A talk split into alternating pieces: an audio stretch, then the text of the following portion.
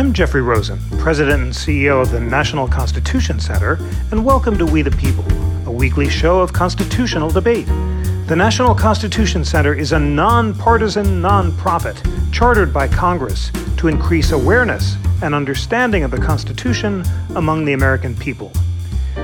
The Supreme Court recently announced that it will hear three important cases involving subpoenas that try to get access to President Trump's financial records. The court will hear those cases in March 2020, and litigation continues about whether former White House counsel Don McGahn must obey a House subpoena and testify about the Mueller investigation. The next hearing in that case is set for January 3rd. Here to help us understand the constitutional dimension of these important subpoena cases and explain their crucial implications for congressional and executive power are two of America's leading experts on the subpoena power and the separation of powers. Steve Vladeck is the A. Dalton Cross Professor in Law at the University of Texas School of Law. He co hosts our very popular sister podcast, National Security Law, and he writes widely including for SCOTUS blog, where he recently wrote about the financial records subpoena case. Steve, it's great to have you back on the show. Likewise, Jeff. Thank you for having me. Andy Grewal is professor at Iowa Law. A tax expert, Professor Grewal recently wrote the George Mason Law Review article, The President's Tax Returns, and was a graduate tax fellow at Georgetown. Uh, he also has written widely about these cases. Andy, thank you so much for joining. Glad to be here. Steve, we have four cases to discuss, and let's begin with Trump v. Mazars, which is a subpoena for financial records from President Trump's accounting firm issued by the House Committee on Oversight and Reform. What are the constitutional issues at stake in that case, and where does it stand? Yeah, I mean, I think Jeff, the the Mazars case, or at least the Trump v. Mazars case, which I think might better be understood in this conversation as the D.C. Circuit case, um, may present the constitutional separation of powers question in these cases at the highest level of generality. Uh, as you noted, in April of 2019, the House Oversight uh, Committee on Oversight and Reform issued a subpoena to Mazars for records relating to um, President Trump's financial records and the records of several of his business entities from both before he took office and while he was in office. Um, the president sued uh, to enjoin Mazars from complying with the subpoena. Um, and I think what's important to stress off the top is the claim was not that these financial records protected from some particular presidential privilege. Rather, the president's challenge, at least in this case, all along, has been that Congress lacks the power to subpoena these kinds of records period. Basically, that um, the House needs some kind of legitimate government interest um, to subpoena these kinds of personal records, um, and that doing so in this context just doesn't meet that threshold. Um, the district court disagreed with President Trump and declined to enjoin the subpoena. Um, he appealed pretty quickly to the D.C. Circuit. Um, back in October, a divided panel of the D.C. Circuit agreed with the district court and refused to enjoin the subpoena Um, Judge David Tatel, uh, joined by Judge Patricia Millett, uh, wrote a pretty lengthy opinion explaining that Congress did indeed have a legitimate legislative purpose for the subpoena, in particular, that it was part of the House Committee on Oversight and Reform's investigation into whether Congress should amend or supplement current ethics in government laws, especially when it comes to the president's own potential investment in businesses that are subject to government regulation.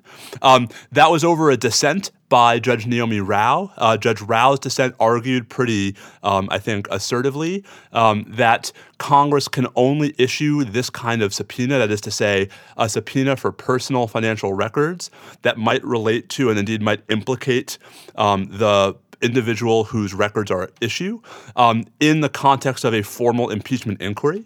Um, and that outside of the context of a formal impeachment inquiry, she concluded Congress lacked the power to issue this kind of a subpoena. Um, the president then sought rehearing en banc from the full DC circuit uh, in, I want to say, what, late November. Um, Actually, yeah. So November 13th, uh, the D.C. Circuit, div- uh, dividing eight to three, uh, denied the president's petition for re- rehearing en banc. Judge Rao was joined in dissent by Judge Katsas and Judge Henderson. Um, and then the president filed uh, both a petition for certiorari and an application for a stay. Uh, and the Supreme Court first granted the application for a stay uh, just before Thanksgiving, um, and then, as you say, granted certiorari. And I think the the way that the issue is framed um, in the Mazars case is perhaps the sort of the broadest uh, framing of this whole question, which is um, does Congress have the power um, in the context of a sort of regulatory as opposed to impeachment inquiry to issue a subpoena um, for personal financial records of the president or, frankly, any other officer um, who is subject to the impeachment power. Um, and I think that's a, you know, at that level of generality, I think it's pretty easy to see why the answer to that question is going to have pretty significant implications going forward for Congress's ability to conduct oversight of executive branch officers. Andy, in your article in the George Mason Law Review, The President's Tax Return, uh, you look at the uh, Mazars case and you say a statute cannot transcend the constitutional limits on Congress's investigative authority. Congress enjoys a near automatic right to review a president's tax returns only through a proper impeachment hearing. And then in your really thoughtful commentary on the Mazars case, you say that the majority opinion is well written and carefully reasoned. I find much of it persuasive. However, there are weak points in it, which could lead SCOTUS to go the other way. And you find some of the criticisms of Judge Rao's dissents overblown, and you, and you suggest a, a way that it could have been improved. So, so tell us what you think of the majority opinion in Mazars. What, what, what are the limits and scope of Congress's uh, power to subpoena, including the need to establish a legitimate legislative purpose, and then tell us what, what you think of Judge Rao's dissent. Yeah, so Congress surely has an exceptionally broad power um, to investigate. Uh, a peculiar question raised here is to what extent can it investigate or subpoena the President of the United States? As the majority properly recognize, recognizes, uh, Congress investigating or demanding disclosures from the President is different from demanding disclosures from a private citizen or a corporation. And this sets, sets up, I think, as Steve nicely summarized, some key constitutional questions, including to what extent could Congress, for example, demand that the president divest his business assets? If that is a proper subject for legislation, then inquiries into his assets and holdings seem much more reasonable because some legitimate legislation can arise from these subpoenas. If, however, Congress is highly limited in how it can uh, regulate the president, then these sorts of information requests do not perhaps plausibly lead to potential legislation.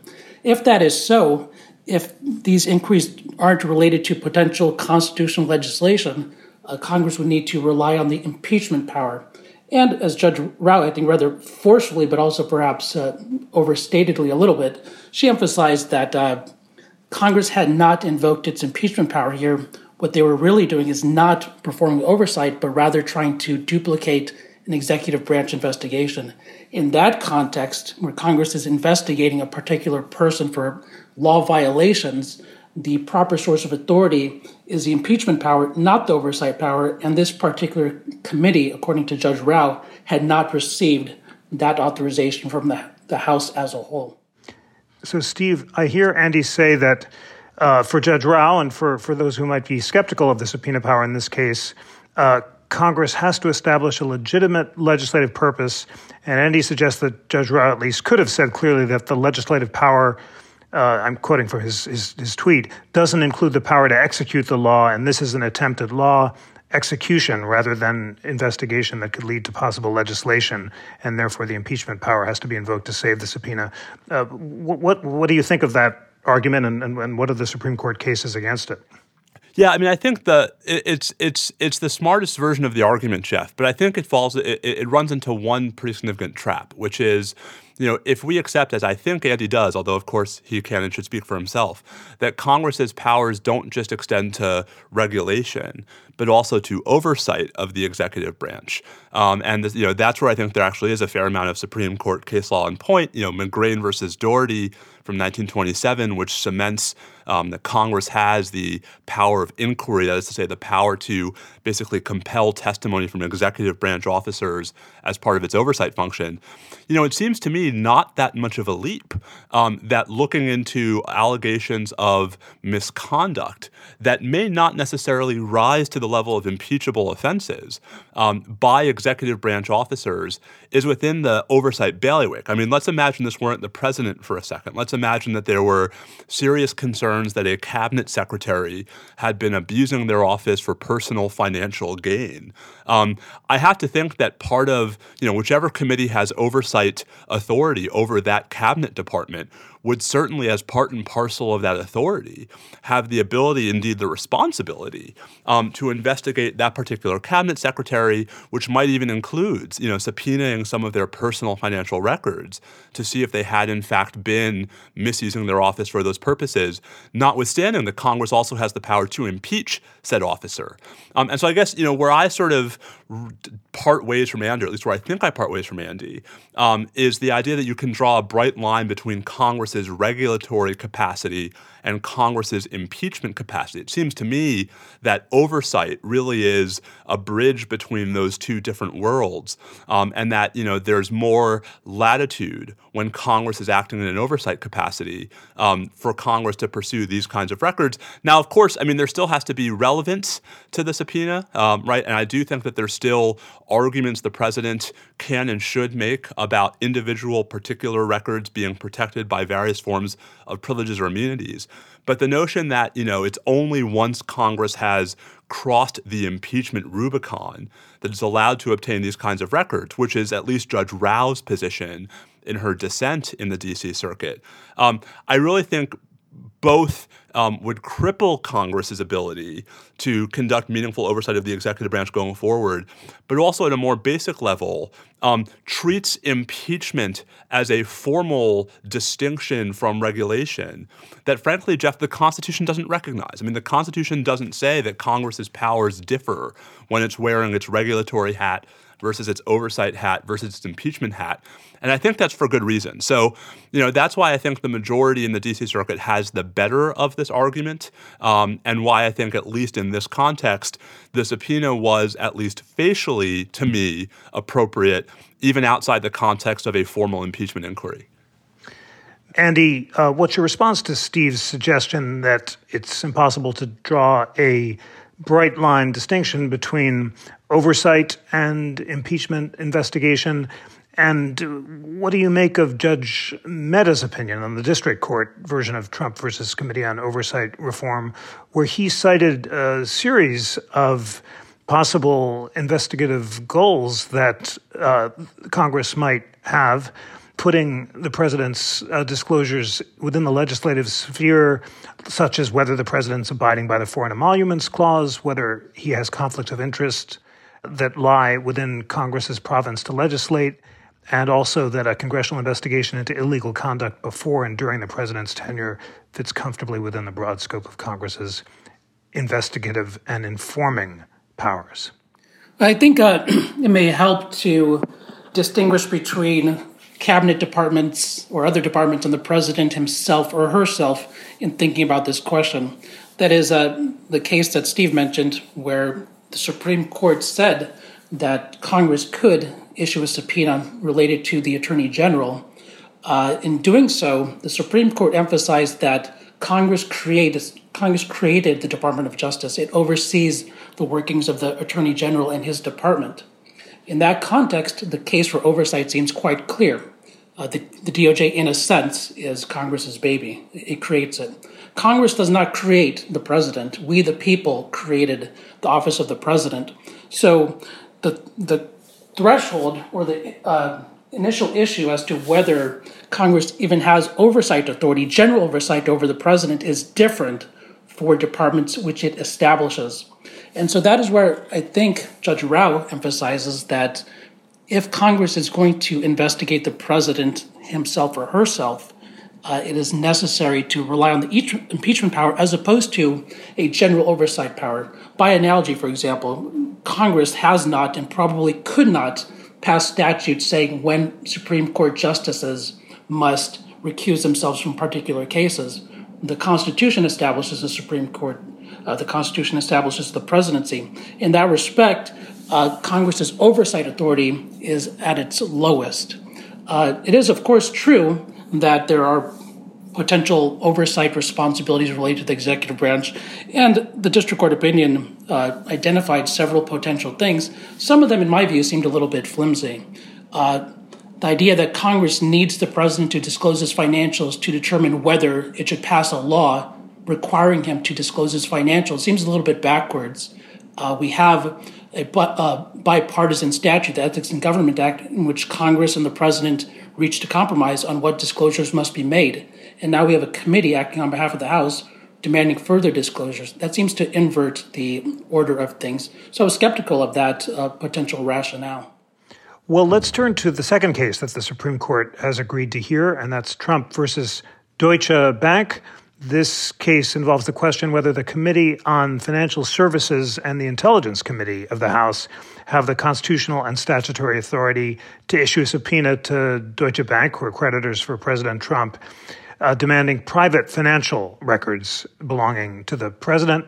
As the SCOTUS blog has noted, the court took the somewhat unusual step of granting review in the case without receiving a formal petition for review. Steve, how does the Deutsche Bank case differ from the Mazars case? Um, what's the argument for the legitimate legislative purpose here? And and do give us a sense of you know how clear the Supreme Court precedents governing these cases are, so listeners have a sense of of whether or not they're likely to be close uh, at the Supreme Court. Yeah, so I mean, the, there are some factual differences in these cases. So the the Deutsche Bank case, um, once again, is a subpoena from Congress for various financial records, um, both of the president's and of his business entities, um, held by third parties, in this case, Deutsche Bank and Capital One, but from different committees. Um, so one is from the Committee on Financial Services, and one is from the House Permanent Select Committee on Intelligence. Um, and the, the subpoenas are not limited to the president's records, also uh, records relating to his family, um, which might go to some degree to mitigate some of the concerns Andy was alluding to about the president um, and affiliated entities. Um, the biggest difference, Jeff, I think, between these two cases is that the litigation in this case, which went through the federal district court Manhattan and then the Second Circuit as opposed to the DC Circuit, um, has really been focused much more on what we might think of as the as applied questions. That is to say, less about whether, in general, Congress has the power to issue a subpoena in this context, and more about these specific subpoenas. Um, so, you know, the Second Circuit um, issued this remarkably thorough, you know, 165 page set of rulings um, on these subpoenas on December 3rd that, you know, m- much along the lines of the DC Circuit first says, yes, we agree Congress in general has the power to do this, but then walks pretty carefully through a much more specific analysis um, of whether the particular subpoenas these committees issued were sufficiently tailored to account for the president's unique concerns on the other side of the equation. Um, in a couple of contexts, the majority even suggested that there might need to be some remand to the district court for at least some further development of the subpoena and for some narrowing. And you know, Judge Livingston, who dissented from the majority decision in the Second Circuit, her dissent's very different from Judge Rao's. Right? She is not um, attacking Congress's power in general to issue these subpoenas. She's much more focused on the argument that where the president or at least his records are at stake, um, there ought to be a much higher burden on the subpoena requester, that the courts must sort of um, scrutinize the subpoenas with much greater care, and basically that you know if the subpoenas are going to issue, they should be as narrow as possible under the circumstances. And then she tries to suggest ways in which she thinks that these subpoenas don't meet that standard. So I think part of why Jeff, the Supreme Court probably jumped the gun a little bit to take this case along with the Mazars case is because I think it might at least superficially appear to the justices that this case provides something of an off ramp. Um, that if the court isn't inclined to decide the huge mega question about Congress's power in the abstract, um, that there might be a possibility along the lines laid out in Judge Livingston's dissent to sort of sidestep that question by saying, even assuming for the sake of argument, Congress has the power in the abstract, you know, we find these particular subpoenas to be too broad. Um, you know, I'm not sure that's going to work for some reasons that we can get into. I mean, just you know, to to sort of start the ball rolling on that. I mean, I think these subpoenas first are fairly specific, at least in light of the purposes that the Financial Services and House Intelligence Committees identified. Um, second, and I think most importantly, you know, I think. Um, I, I, think it's going to be hard to convince the court to not at least decide the first question about whether Congress has the power to issue subpoenas like this in the abstract. Um, but you know, my sense, Jeff, of why the court hustled to add this case to this you know March blockbuster day we're now heading for, is because this you know presents the issue on a more um, microscopic and case specific level that you know for justices who are hoping there might be a compromise available might be attractive. Andy what do you make of the differences between the deutsche bank case and the mazars case? And do you agree or not that it provides an off ramp and if the court were to take a more granular approach in this case what would it look like and what approach do you think it should take yeah, I think there is a major difference, and I think uh, especially in terms of how the House framed the subpoenas and the investigations. That is, at least based on the opinion, it sounds like the committees were investigating generally uh, wrongdoing in the financial sector. Deutsche Bank had been fined heavily, as had Capital One, and these seems to be, these seem to be investigations about the financial system in which uh, the president is an indirect um, player in that is they're interested in using the president's financial information to investigate more broadly wrongdoing or opportunities for improvement in the banking sector. That's different from at least the Rao dissent in the DC Circuit case, where there are various indications that Congress set out looking to investigate the president. That is here, at least on paper, there seems to be a strong record that Congress has a long-standing interest and has taken actions with respect to the financial sector and wrongdoing. So the question here isn't impeachment versus oversight, but whether, rather to what extent, to use a majority's phrase, uh, Congress can use a president as a case study to examine the system. In that respect, this that may be the soft spot for Congress here.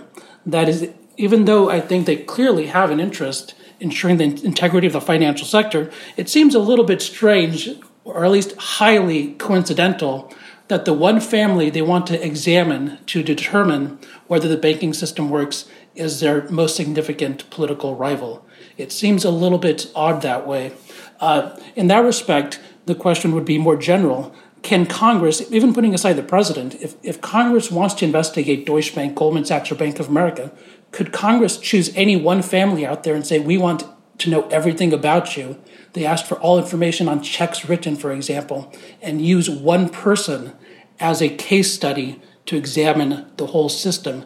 That raises broad questions about Congress's authority to subpoena information to fulfill its legislative purpose while uh, respecting the private rights of individuals. And I, I could see how the Supreme Court may answer this case differently from the Mazars case, and also makes me wonder why the two cases were, I, I believe, consolidated for for oral argument.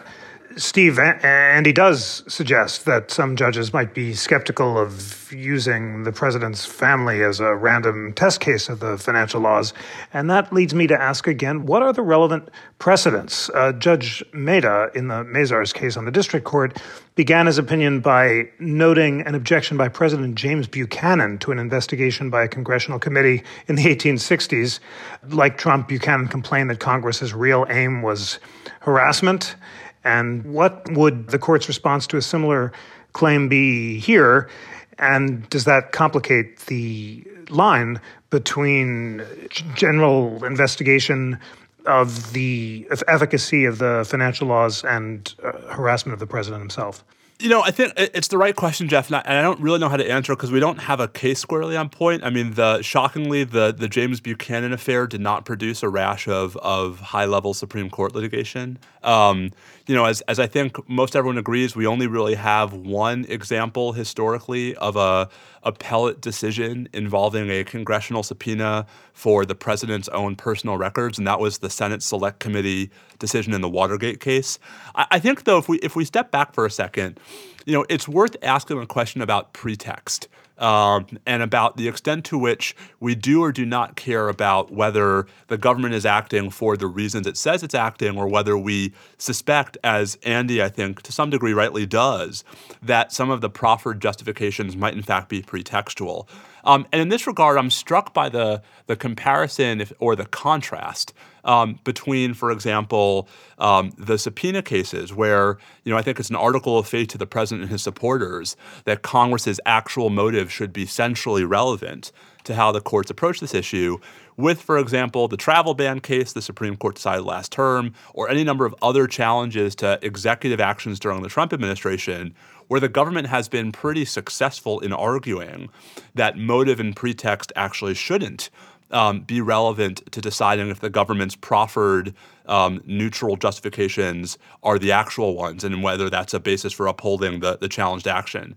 And I guess my reaction is you know, it seems to me we, at the very least, ought to be consistent about pretext.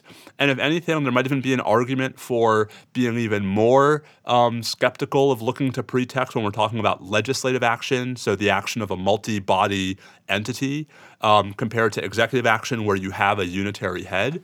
But, you know, I do think that lingering behind all of these cases um, is this question of just, you know, how much should courts take these subpoenas at face value um, and how much should courts sort of look at them as you know Congress using powers that may in fact be available to it for ends that the court finds distasteful. And I just, you know, I don't know what the doctrine looks like where we hold Congress to a higher standard when it comes to pretext than we hold the President of the United States. It would be to me a little bit ironic if we actually ended up there in these cases specifically. Andy, what's your response to the concerns about inconsistent approach to pretext? And more broadly, how can you imagine the liberal and conservative justices analyzing the Deutsche Bank case? Would they analyze it uh, in similar terms or differently?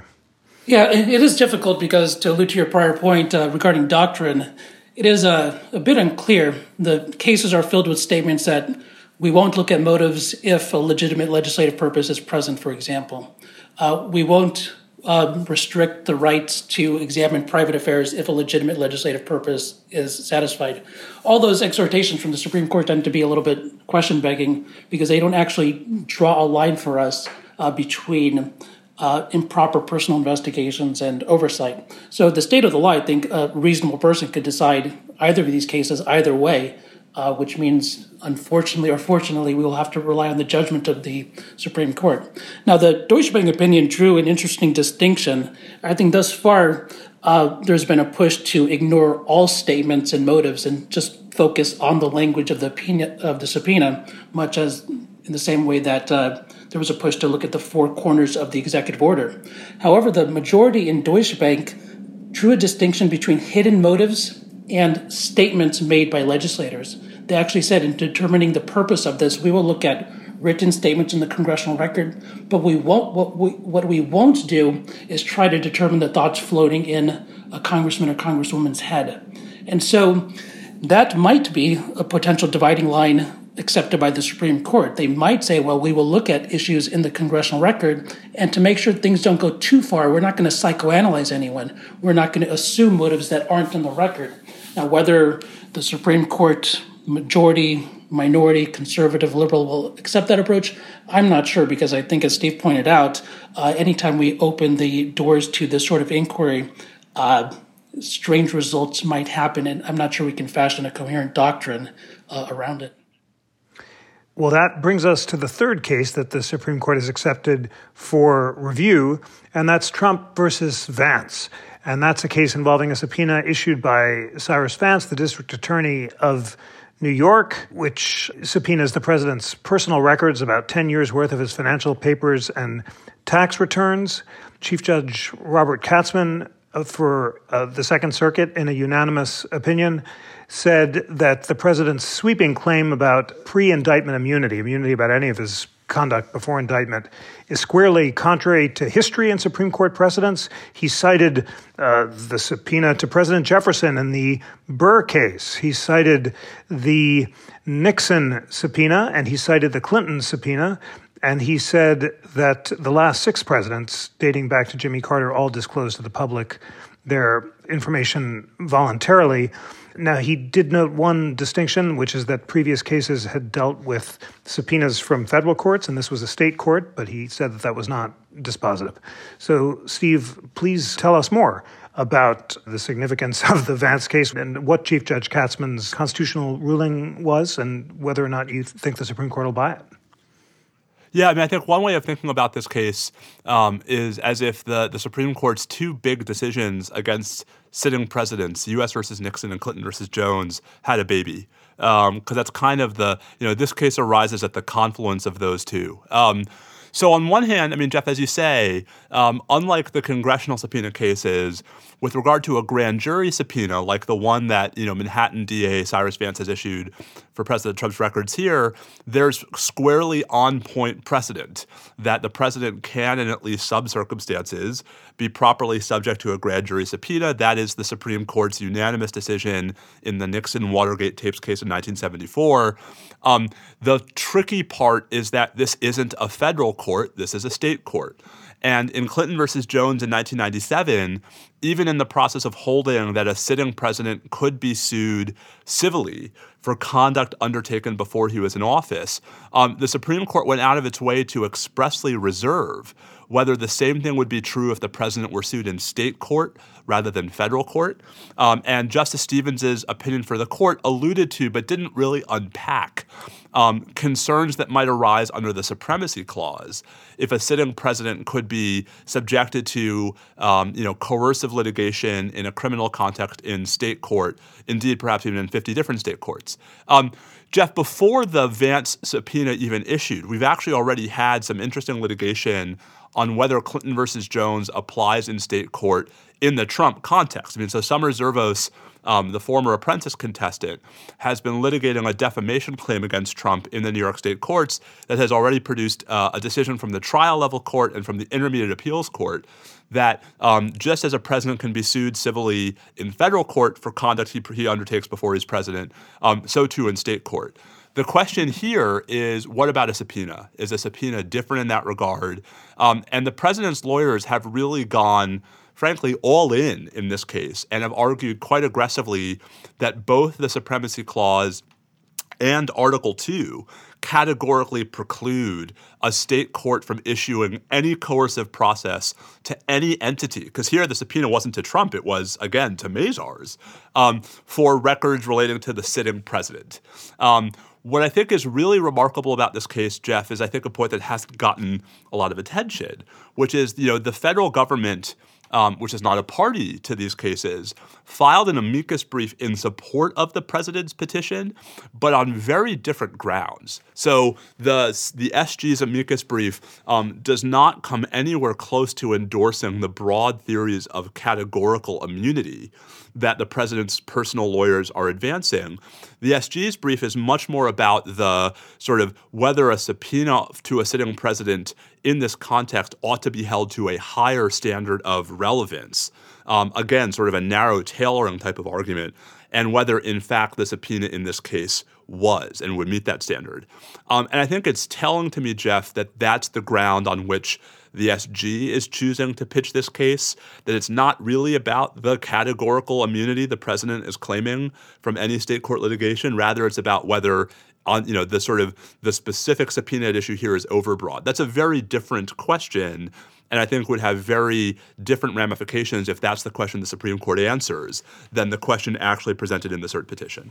So, Andy, help us understand uh, how significant the fact that this is a state court as opposed to a federal court is in light of the Supreme Court precedents for grand jury subpoenas that, as Steve said, do deal with federal courts, and whether you agree with him or not that the president's broad claims of complete immunity are maybe less successful than the SG's uh, claim that the subpoenas have to be narrowly tailored and not overbroad, and then tell us what precedent uh, there is, what support in the case law there is for the idea that subpoenas can't be overbroad when they go to the president, given the fact that overbreadth was not a concern that the courts were willing to buy during the Clinton impeachment. Yeah, the role of the state versus the federal is, I think, easier to understand if we had easier facts.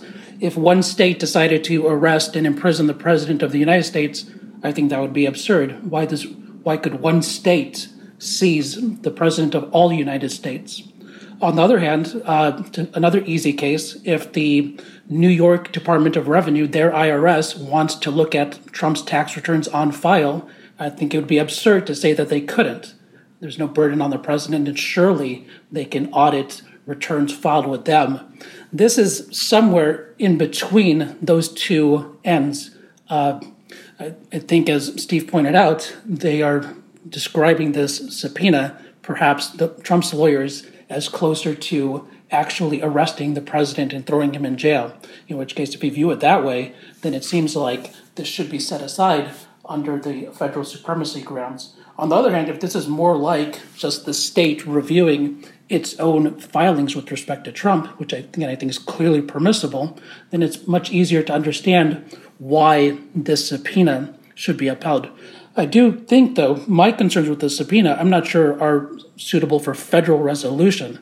The subpoena itself, the local prosecutor essentially copied and pasted two subpoenas from the House Oversight Committee and the Ways and Means Committee. And remember, those, those two committees had broad purposes related to federal oversight of the tax system and ethics legislation. And Mr. Vance copied and pasted their subpoenas and said he needed those same documents, the same requested documents for his investigation.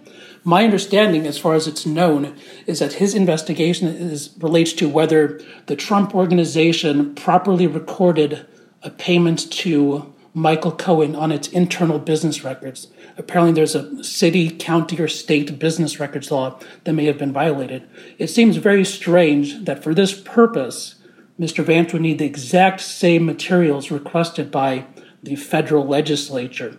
However, I'm not it's unclear to me that that is a question for a federal court to resolve. Maybe this has to be battled out in state court. Maybe uh, Trump has to present uh, a case that that subpoena is invalid according to the New York Constitution. I'm just not sure, but there is this odd fit. Uh, it's a kind of a between the claim documents and the uh, asserted nature of the investigation.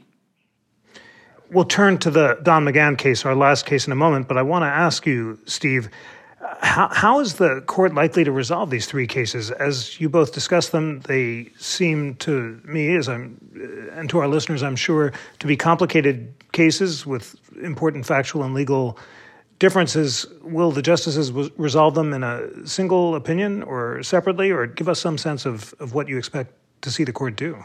Well, I mean, I think if I, if I knew for sure, Jeff, it would be you know I'd, I'd be in the wrong line of business. I, I do think um, that we're looking at at least two opinions and maybe even three by the time we're done. I mean, I, I just think the questions presented in the Vance case are so meaningfully distinct from the questions presented in both of the congressional cases. Um, whether we end up with separate opinions in the congressional cases or a combined opinion may depend to some degree on what the court does. Um, you know, I, the only thing I feel relatively confident about, Jeff, is that, you know, this is not going to be another Nixon, U.S. versus Nixon or Clinton versus Jones. I mean, one of the things that's remarkable about those two landmark precedents is that they were both unanimous. Um, and, you know, they were unanimous at least to some degree because they reflected compromises between the more progressive and the more conservative justices. And I just don't see much room for compromise either on the current court or in the current atmosphere. I mean, it's possible that the Chief Justice, who I think is going to be the median vote in at least one, if not all, of these cases, um, it's possible that he tries to forge some kind of compromise where, you know, he generally sides with Congress but finds case specific reasons why this particular subpoenas at issue here weren't um, satisfactory um, and hopes that that kind of sort of split the difference approach attracts at least a couple of his colleagues to both sides. But you know, I think for the progressives, you know, they're going to see at least the, the the big questions about whether Congress in general has this kind of subpoena power, and about whether state prosecutors have the same subpoena power that federal prosecutors have vis-a-vis the president. You know, I think the progressives are going to see that as sort of a binary. Um, and I'm not sure, unless they really think that they need some kind of compromise to attract the chief, I don't know how far they're going to give in. On the flip side, I think, you know, opinions like Judge Rao's dissent really do create opportunity for some of the more conservative justices to dig in pretty aggressively on broad theories of executive power and immunity um, at the expense of either coordinate branches in the congressional cases or the states in the Vance case. And so, you know, Jeff, I, I have no idea how this is going to end. The only thing I feel relatively confident about is it's not going to end the way Nixon and Clinton did with unanimous decisions from a, you know, I think very institutionally um, self-aware court. I think this is going to be much messier you know, and it's going to come down in the middle of the 2020 elections. And so I think befitting the times in which these cases are arriving um, and arising, you know, this is going to put the court in a really messy, sticky position. And I think the chief is going to try to forge a way out. I just have not that much faith that he's going to find one that attracts five votes. Andy, how do you think the subpoena cases are going to turn out before the court? Do you agree with Steve or not that they're not likely to be unanimous like Nixon and Clinton? And if not, why not? Why have these subpoena cases become polarized? Uh, Nixon and Clinton found nine justices who were eager to stand up for the prerogatives of subpoenas and the amenability of the executive to investigation. What has changed to make that different if, if these cases do indeed split along ideological lines? Yeah, I'll keep it short because I largely agree with Steve. Uh, definitely Vance is in its own bucket, and I also don't have a crystal ball. Otherwise, I would be in Vegas right now. Uh, with respect to these cases, it, it, certainly is a case that we saw 9 0 previously. We may have 5 4, 6 3, or something like that with respect to these cases.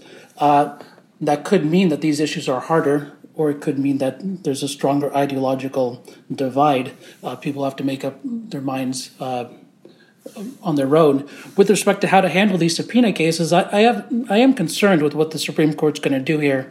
Uh, before they took these cases, I was hoping that they would take one subpoena case, a, a congressional subpoena case, decide it, and then return the other cases to the lower courts to uh, examine in light of the principles established. They've taken both of these cases, but this won't be the end of the matter. Currently, in the D.C. District Court, there is subpoena litigation with respect to the Ways and Means subpoena to the IRS for Trump's tax returns. That raises issues very similar to the Deutsche Bank and the Mazars case. So I'm not sure. Is the Supreme Court just going to take every single subpoena case for the next one or five years that relates to Trump? I would have preferred a more cautious approach of taking one and then enunciating principles and letting the lower courts uh, sort it out from there. All right, we have one final case to discuss. The Supreme Court has not taken it up, at least not yet, but it is important in its own right, and that is Committee on the Judiciary uh, versus Donald F. McGahn. And the question involves a subpoena issued by the House Judiciary Committee calling on Don McGahn to testify before the committee about whether President Trump obstructed justice in the Mueller investigation. On the D.C. Circuit, Judge Ketanji Jackson ruled that Don McGahn did have to testify, rejecting the Trump's administration claims that the lawyer was covered by broad presidential immunity. Presidents are not kings, she held. Steve, tell us about Judge Jackson's opinion and what the constitutional analysis was and whether or not you agree with it. Yeah, I mean the the this is sort of the next generation, or at least like maybe when I think of it as like the second generation um, set of questions in these subpoena cases, where you know, assuming that the Supreme Court doesn't just categorically foreclose Congress's power to issue subpoenas in this context, what about, testif- what about testimonial subpoenas to White House advisors? Um, and Don McGahn claimed something that the Office of Legal Counsel has called absolute testimonial immunity. Um, basically, the idea that senior, uh, current, and former senior presidential advisors, um, owing to their sort of proximity to the president, their responsibilities, the you know, the sort of the Article Two um, authority for their office, um, are immune from compelled testimony before Congress. Um, Jeff, this is not the first time we've heard this argument. This is the argument that the George W. Bush administration had made before Judge John Bates in 2007 um, in litigation over House Judiciary subpoenas to former White House counsel Harriet Miers and former White House Chief of Staff um, Andy Bolten. Um, and the sort of, you know, Judge Bates in that decision had written, I think, a very thorough, careful, and to my mind, you know, unanswerable explanation for why there certainly could be, uh, sorry, Josh Bolten, not Andy Bolten, um, there could be um, individual sort of privilege assertions that these advisors were allowed to make when they appeared for testimony, but basically putting to bed the idea that there was such a thing as a categorical absolute testimonial immunity that prevented these advisors from being called to the you know congressional witness stand for any purpose. Um, now that was only a district court decision. Um, the appeal of that decision was basically settled um, after the sort of intervening election got in the way. But you know, Judge Jackson basically just dusted off Judge Bates' analysis and said, "Yeah, I mean, this is this is right. That you know, without prejudging particular assertions of privileges or immunities that the witnesses might have." In response to specific questions. They can't just categorically refuse to appear solely by dint of the fact that they used to work in the White House. Um, you know, I think that that's the correct answer. It obviously doesn't resolve the third generation questions about individual privilege claims in response to particular questions. Um, but you know, if and when the Supreme Court decides this first round of cases, assuming it leaves at least some congressional subpoena power intact, you know, I think it's a matter of time before, at the very least, the D.C. Circuit is going to have to settle the, you know, testimonial immunity question as well. And we'll see at that point if there's any appetite on the Supreme Court's part to weigh back in. Uh, Andy, what do you make of Judge Jackson's opinion and its discussion of the Harriet Miers precedent? As Steve said, Judge Jackson quotes Judge Bates. She says Judge Bates rejected the executive claim of absolute immunity for senior presidential aides by noting the executive cannot identify a single judicial opinion that recognizes absolute immunity for single presidential advisors in this or any other context. Judge Bates quoted the court's decision, the Supreme Court's decision in Harlow and Fitzgerald, the 1982 case, where the court rejected absolute immunity for executive aides in the context of civil lawsuits seeking monetary damages. And Judge Bates found it telling, I'm still quoting from Judge Jackson, that the only authority that the executive can muster in support of its absolute immunity assertion are two Office of Legal Counsel opinions, which he found, for the most part, conclusory and recursive. So, Andy, are, are, are you persuaded by Judge Jackson's treatment of the Miers precedent or not? And what do you think the right answer is in the McGahn case? Yeah, I think I found the privilege analysis largely compelling, or at least in the in the debate's opinion. So I, I share Steve's summary. I think uh, where the court erred here is even asserting the power to decide the case. That is, like the administrations before it, the Obama administration, the Bush administration, the Trump administration said this is not the sort of claim that courts have the business of resolving. In other words, a congressional committee doesn't have standing to sue the executive branch, as here Don McGahn, or an agency. So I that is the issue I think the Supreme Court eventually is going to have to resolve. Three times in the last 20 some, some odd years, the Supreme Court has said there are separation of powers issues that arise when Congress sues the president. We are not deciding the question, we are just issuing warnings. And I believe that this case, or the border wall case, or the tax returns case, will lead the Supreme Court to finally tell us whether Congress can sue the president over White House uh, testimony, over tax returns, over appropriations powers claims, and so on. Uh, and I think that's this will not be the final word on on that particular issue. Well, it's time for closing arguments in this extremely uh, substantive and very illuminating discussion of the subpoena cases. And the first one is to you, Steve, how do you believe the Supreme Court should resolve the three cases it's agreed to hear involving the president and the subpoena power? Um, I think it should affirm the Mazars case. I think it should affirm the Vance case, and I think it should dismiss the Deutsche Bank case as improvidently granted and allow the remand that the majority in the Second Circuit already ordered for further evaluation of the subpoenas in those cases to proceed in the district court. Um, and just to flesh that out a bit, I mean, I think you know, we ought to sort of step back and think about a world in which Congress did not have the power to issue these kinds of subpoenas, um, a world in which Congress could only investigate the president and other federal officers in this matter by launching a formal impeachment inquiry, by taking some kind of formal vote that neither the Constitution nor the House's own rules require. Um, you know, and I think a world where Congress can't exercise that kind of oversight is a pretty alarming one, especially against the backdrop that you know we're also familiar with of DOJ's own position that a sitting president can't be criminally indicted. If a sitting president can't be criminally indicted, and if he can't be investigated except through the initiation of a formal impeachment proceeding, it seems like we're ratcheting up our politics and encouraging not necessarily lawlessness on the part of current and future presidents, but at least, you know, less of a concern that the other branches are going to be playing a central role in ensuring that the president acts consistently with the law. Um, I don't think the Vance case is nearly as important in those terms. I think, you know, a world without the ability of local prosecutors to subpoena a sitting president's financial records is not nearly as disturbing a world to me. But you know, I think the if these principles mean anything, it ought to mean that you know Congress is allowed to investigate, um, and the political checks that we have relied on for so much of our history to ensure that Congress doesn't get carried away, you know, can do the work that I hope it would do in ensuring that this doesn't become a weapon to be used against every president at any moment in history, but rather a, you know, sort of necessary accommodation for the times we live in. And Andy, the last word is to you. How do you think the Supreme Court should resolve the three cases that it's agreed to hear involving the president and subpoenas? Yeah, with regards to the Vance case, whatever the court does, I hope that it acts very carefully and recognizes the potential for danger here. We will one day have a Democratic president, and you will have a red state or red red prosecutor who may subpoena school records, medical records, birth certificates, and so on. And I'm very concerned about this potential opening the door for local prosecutors to harass a sitting president simply for political reasons, especially because, because again, in the Vance case, the prosecutor simply copied and pasted uh, federal subpoenas and issued them for personal information, which to me uh, does not bear any relation to uh, a business records violation.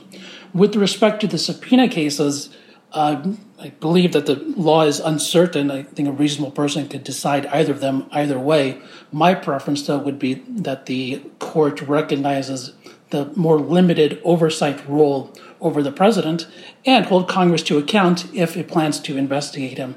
That it is not a strong burden to ask a House committee to receive authorization from the entire House to issue a subpoena for the president's financial records and to state the purpose of the investigation. Historically, committees themselves did not have subpoena power. The subpoenas had to come from the entire House. Now we do it a little bit differently. That is, they receive their authorization first and then can issue subpoenas as they as they please. But I don't see that as necessary to preserving the rule of law. Uh, we can ask Congress to pass resolutions and make their interests clear before acting. And when they haven't, I believe this, the court should be skeptical of the resulting subpoenas when they dig into a political rival's uh, finances. Thank you so much, Steve Vladeck and Andy Grewal, for an illuminating, a, a substantive, and a, and a deeply civil discussion of these complicated and crucially important subpoena cases. You have vindicated the hope of Isaiah. Come, let us reason together. And that's exactly what we've done. Andy, Steve, thank you so much for joining and happy holidays. Thank you, Jeff. Happy holidays. Thanks, Jeff. Thanks, Steve. Today's show was engineered by Greg Scheckler and produced by Jackie McDermott. Research was provided by Jackie McDermott and Robert Black do please rate, review, and subscribe to We the People on Apple Podcast and recommend the show to friends, colleagues, or anyone everywhere who's hungry for a weekly dose, a bracing dose, an invigorating dose of constitutional debate. And always remember that the National Constitution Center is a private nonprofit. We rely on the generosity, the passion, and the love of the Constitution and of learning, of people across the country like you who are inspired by our nonpartisan mission of constitutional education and debate. So you can support the mission by becoming a member at constitutioncenter.org forward slash membership or give a donation of any amount to support our work, including this podcast, at constitutioncenter.org forward slash donate. On behalf of the National Constitution Center, I'm Jeffrey Rosen.